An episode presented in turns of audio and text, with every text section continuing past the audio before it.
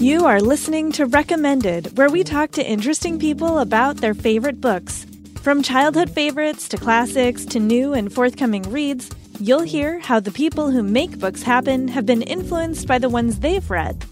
Today, Jami Attenberg chose Just Kids by Patti Smith, and Valerie Valdes chose Howl's Moving Castle by Diana Wynne Jones. Jami Attenberg is the author of the short story collection Instant Love and the novels The Kept Man, The Melting Season, New York Times bestseller The Middlesteins, St. Mazie, and national bestseller All Grown Up. She has also written about food, travel, books, relationships, and urban life for the New York Times Magazine, the Wall Street Journal, the Sunday Times, Longreads, and others. Her newest novel, All This Could Be Yours, is an exploration of what it means to be caught in the web of a toxic man who abused his power. It shows how those webs can tangle a family for generations and what it takes to maybe, hopefully, break free. My name is Jami Attenberg, and Just Kids is my recommended. It's Patti Smith's first book. It was a National Book Award winner, and it's the story of her starting out in New York and her relationship with uh, Robert Mapplethorpe, who was a very famous photographer. And it's them being young artists in the 60s and 70s in New York. For most of the book is that. I encountered it because I worked at a bookstore at Word Bookstore in Greenpoint, Brooklyn. And I think that she had poetry collections. I don't want to say that it was her first, the only book she'd ever written. She obviously had, you know, had produced lots of work, but it was her, it was her first memoir and, and full length nonfiction book. And it showed up and I picked it up there and everybody was really excited and really buzzy about this book. I think I had even a galley of it and I just consumed it immediately. I had moved to New York as a young writer, so it was really refreshing for me to see somebody else's struggle, to see a woman's struggle. It reads a little bit like a fairy tale because she's just meeting all these fabulous people and it, there's like a glamorous, glitzy, you know, yet druggy scene around the Chelsea Hotel where she and Robert Mapplethorpe end up living for a period of time. But they, they struggle. They're broke a lot and, and they really build this life out of nothing out of you know randomly meeting each other on the street as two people who are homeless when they're homeless when they meet. So it was it was just like a very gratifying experience for me to read it and it just made me feel like anything is possible. I reread the whole thing the last couple of days because i just wanted to refresh my memory on what i had loved about it. It is a book that i actually push into people's hands all the time and just insist that they read it, um, especially young writers who are just starting out, because I think it gives them like a great idea of how much work it is to just keep churning out. You have to be really passionate and you have to churn out your work. And these were two people who were just always making their art and always being really focused on it. I really love the historical quality to this book. It's the late 60s through the 70s. And I really enjoyed reading about New York City at that, in that era because it just felt like a different New York then. And, um, and it's just sort of like star studded with all the people that they run into. If you're interested in, in, you know, arts and artists and musicians and writers that were running through the Chelsea Hotel in the 70s, that's what she was doing. She was sitting in the hotel lobby. And I identify with being a person who would sit in a hotel lobby just to see what was going on. So I was like, yeah, that's that that feels right to me. And then the other thing which I don't feel like I, I mentioned is that it's really beautifully written. She's a poet and chose, and um, all the sentences are just individual gems and she just hits all these really nice notes and it's all very musical because she's a musician and and so that so the reading experience is just it, it's just a delightful reading experience. Beyond all the juiciness to the story and the, how you sort of root for her to succeed as a woman artist in the world it's just a really it's just really pleasant to read the book.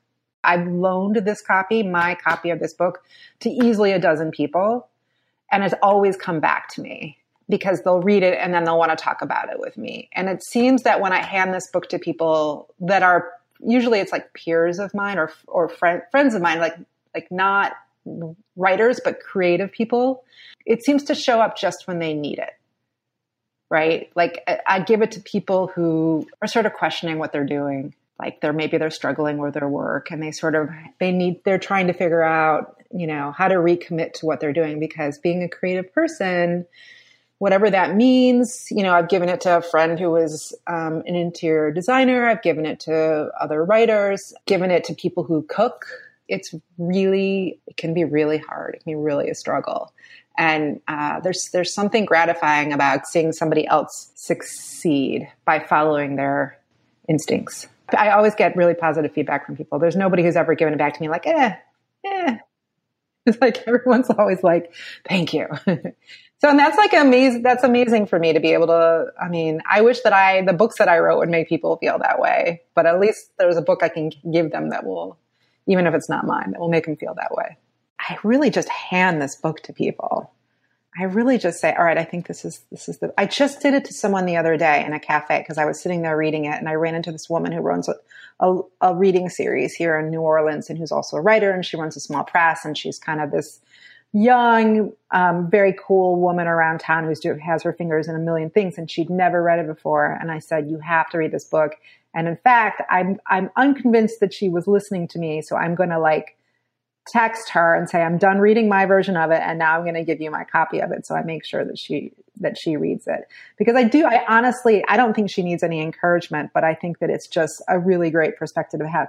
I always think about whether I would recommend it to my mother and, and I would definitely recommend this book to her. I don't know if I would recommend it necessarily to more conservative people because there is so much talk about well i don't know though they're the ones who should be reading it you know what i mean? Like it is it is like a really fascinating story about in part about how robert mapplethorpe his emerging homosexuality and how their relationship was affected by it and how they they remained close even though they were originally a couple and how she came to terms with it and how he came to terms with it and how it impacted his art. Like that's all very interesting and i really think that it would be great for anyone to read this book but why i think it sort of works on like like from an age perspective that's that's interesting is that if you're a young person you may not have heard of all these people that they're talking about in the book but it's a young person's story. So i think that that's kind of appealing and will and young people can connect to it. And then i think if you're an older person just the fact that it's set in the 60s and 70s like it's a historical time capsule because they're talking about Manson murders, and then they'll talk about wars that are going on, and people can connect to it who are older through that way, whether or not they're as interested in the arts. I think it's just told in such a pure, sweet, sincere, simple voice. Like it's just a very clear voice. So I think that she, I don't know, she just sort of holds herself on the page where you want to listen to her. So I would, I mean, I wish everybody would read this book, but there's just a lot that's a lot that's going on there that I think is really important. That was Jami Attenberg recommending Just Kids by Patti Smith. Her newest novel, All This Could Be Yours, published by Houghton Mifflin Harcourt, is now available wherever books are sold. You can follow her on Twitter at Jami Attenberg. That's J A M I A T T E N B E R G. Today's episode is brought to you by WW Norton and Company Incorporated. So, Negative Space by Jillian Linden follows a week in the life of an English teacher at a New York private school. At home, her children ask constant questions about mortality, and her husband offers occasional counsel between Zoom calls. At school, something happens. She accidentally witnesses an ambiguous, possibly inappropriate interaction between a teacher and a student, but how can she be sure of what she saw? Negative Space is a portrait of a woman caught between the pressures of what's normal and what isn't, and examines what we owe the people who depend on us in a fractured and indifferent world. It's a debut novel and a short novel. It's perfect if you want something quick and easy to carry around, but it's also thought provoking. It takes place during the pandemic, but it's not pandemic focused, and it really just looks at everyday anxieties in low threat situations that have high consequences. So make sure to check out Negative Space by Jillian Linden. And thanks again to WW Norton and Company Incorporated for sponsoring this episode. Today's episode is brought to you by Flatiron Books, publisher of 888 Love and the Divine Burden of Numbers by Abraham Chang. So, this is an interesting love story. It's great for fans of Tomorrow and Tomorrow and Tomorrow and High Fidelity. It's set in the mid 90s at NYU, and it follows young Wang, who has gotten the advice of love through Chinese numerology from his uncle.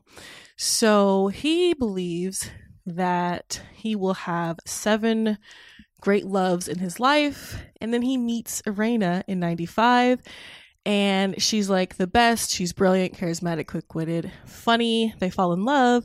But the thing is, she's number six. So if he is to have seven great loves, does that mean his time with Irena is going to come to an end? So this is a love letter to Western pop culture, Eastern traditions, and being a first generation New Yorker. Make sure to check it out. And thanks again to Flatiron Books, publisher of 888 Love and the Divine Burden of Numbers by Abraham Chang for sponsoring this episode. Valerie Valdes's work has been published in Nightmare Magazine, Uncanny Magazine, and the anthologies She Walks in Shadows and Time Travel Short Stories. She's a graduate of the Viable Paradise Workshop. Her debut space opera, Chilling Effect, skewers everything from pop culture to video games. It features a foul mouthed captain and her motley crew, strange life forms, exciting twists, and a galaxy full of fun and adventure. My name is Valerie Valdes, and Howl's Moving Castle by Diana Wynne Jones is my recommended. So, Howl's Moving Castle is a story about Sophie Hatter. Uh, she is the oldest of three, and uh, her father is is passed her stepmother is in charge of the hat shop where she and her sisters uh, ostensibly work, except it's not quite like that. Uh, what ends up happening is that she is working in the shop, her sisters get apprenticed out, and this is a world in which when you have three sisters, it's the youngest, of course, who is going to have the amazing magical adventures, while the oldest is going to sit at home and do nothing. And so Sophie is pretty much resigned to herself to this really boring life when what happens is into her shop wanders the Witch of the Waste, who curses her to be old. And Sophie then proceeds to go off and have a bunch of magical adventures and fall in love with Howl, who is, of course, an evil wizard who eats women's hearts, which is very naughty of him. But of course, he doesn't actually do that. And it is a charming, wonderful love story. It is young adult, but it's great for adults, and I love the book so much. And uh, the movie, of course, is amazing as well. But the book is is what has charmed me for a good portion of my life. I saw the movie for Howl's Moving Castle before I read the book. So that is a Miyazaki film. It's amazing, wonderful. I definitely recommend watching it. And so I dig up Howl's Moving Castle, the book, and in a similar way to The Princess Bride, um, the actual book is definitely different from the film.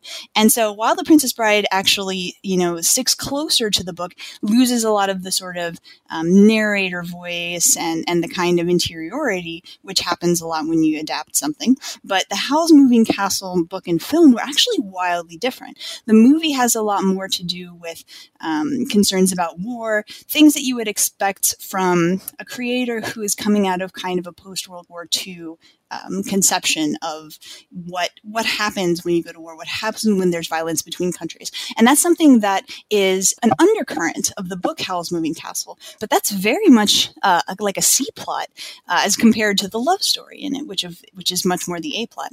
And so the two things are wildly different. I always come back to Howl's Moving Castle when I'm feeling down, when I'm feeling, you know, sad, when I'm feeling like real life has become so grimdark that it's intolerable. And so you want to retreat to a fantasy where, you know, bad things are happening. They're happening to the people in the book that you care about, not even just off screen, off, you know, on the side in the background, but they're literally happening to the people as you're watching. But at the same time, the problems all feel very surmountable. They all feel, you know, very controllable in a way, even as, um, again, spoiler alert, it's ultimately revealed that in a way, Sophie is holding on to the curse and, and part of the reason that Howl can't lift it is because she's kind of gripping onto it. She's latched onto it due, due to her own insecurities and her own problems. But it's a book that, like a lot of young adult books, it makes you feel as if you have power, as if you have agency, as if you can get stuff done. And it also is just really heartwarming. It's a story of these two people who have their own different problems and how they fall in love with each other and how they also learn to accept themselves for who they are. Because one of Howl's problems, of course, is that he is very kind of stuck up conceited, but it has to do with the fact that he had made this deal that was born out of compassion and he wanted to save the life of this other creature, but it ended up that the bargain that they made was actually detrimental to each of them, even as it was helping them uh, both as well. But he's mischaracterized in some ways, but also he, he does have his own flaws. And so watching him work through those, watching him overcome them for the sake of this, this person that he's fallen in love with, and watching her overcome her own insecurities as well. It's a beautiful story to read, and it's it's so wonderful to have that kind of secondhand experience when everything around you feels like it's collapsing in a bonfire. Howl's Moving Castle has influenced me in so many ways. At the time that I was reading it, I had actually just about given up on writing, which is weird to say. I was writing poetry way more than I was writing prose. And even then, um, I had just come out of college, basically, and I know I'm just dating myself, um, but I had done a poetry thesis in college. I was focusing on writing poetry. I was barely trying to get it published because the concept of even publishing work at that point, my own work, of course, was so outrageous to me that I was I was working with that in mind, and I was working towards that. But it seemed like such a pie in the sky thing that I had all but given up. And at the same time, I was also involved in an online workshop that was very harsh and for some people that was really good and it motivated them and it helped them grow. And i will say that it did help me improve my skills. I don't want to undermine you know that aspect of it but it also really made me feel very ill-equipped to write. It made me feel like a failure. It made me feel like for all the work that i was doing for all the growth that i was having it wasn't enough it wasn't fast enough it wasn't good enough. And so i stopped writing for a while and books like howl's moving castle they really energized me. They really filled the well and they made me feel like going back to prose was something that maybe I could do. How would I pitch Howl's Moving Castle? So I guess you would say a girl is cursed by a witch to become old and tries to get help from an unscrupulous wizard uh, who ends up teaching her more about herself than she realized. And they fall in love and live happily ever after.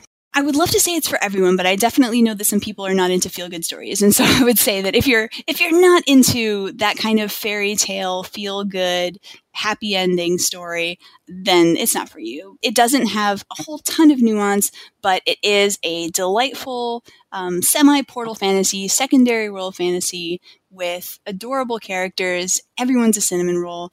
Um, it is it is just it's charming, it's delightful, it's fun.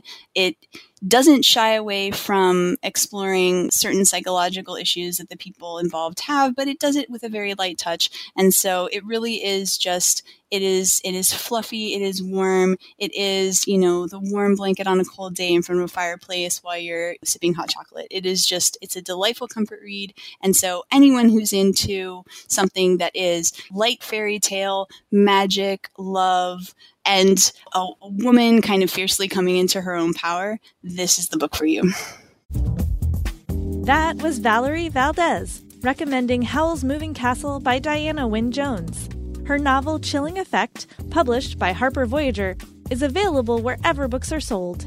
You can find her on Twitter at Valerie Valdes. That's V A L E R I E V A L D E S.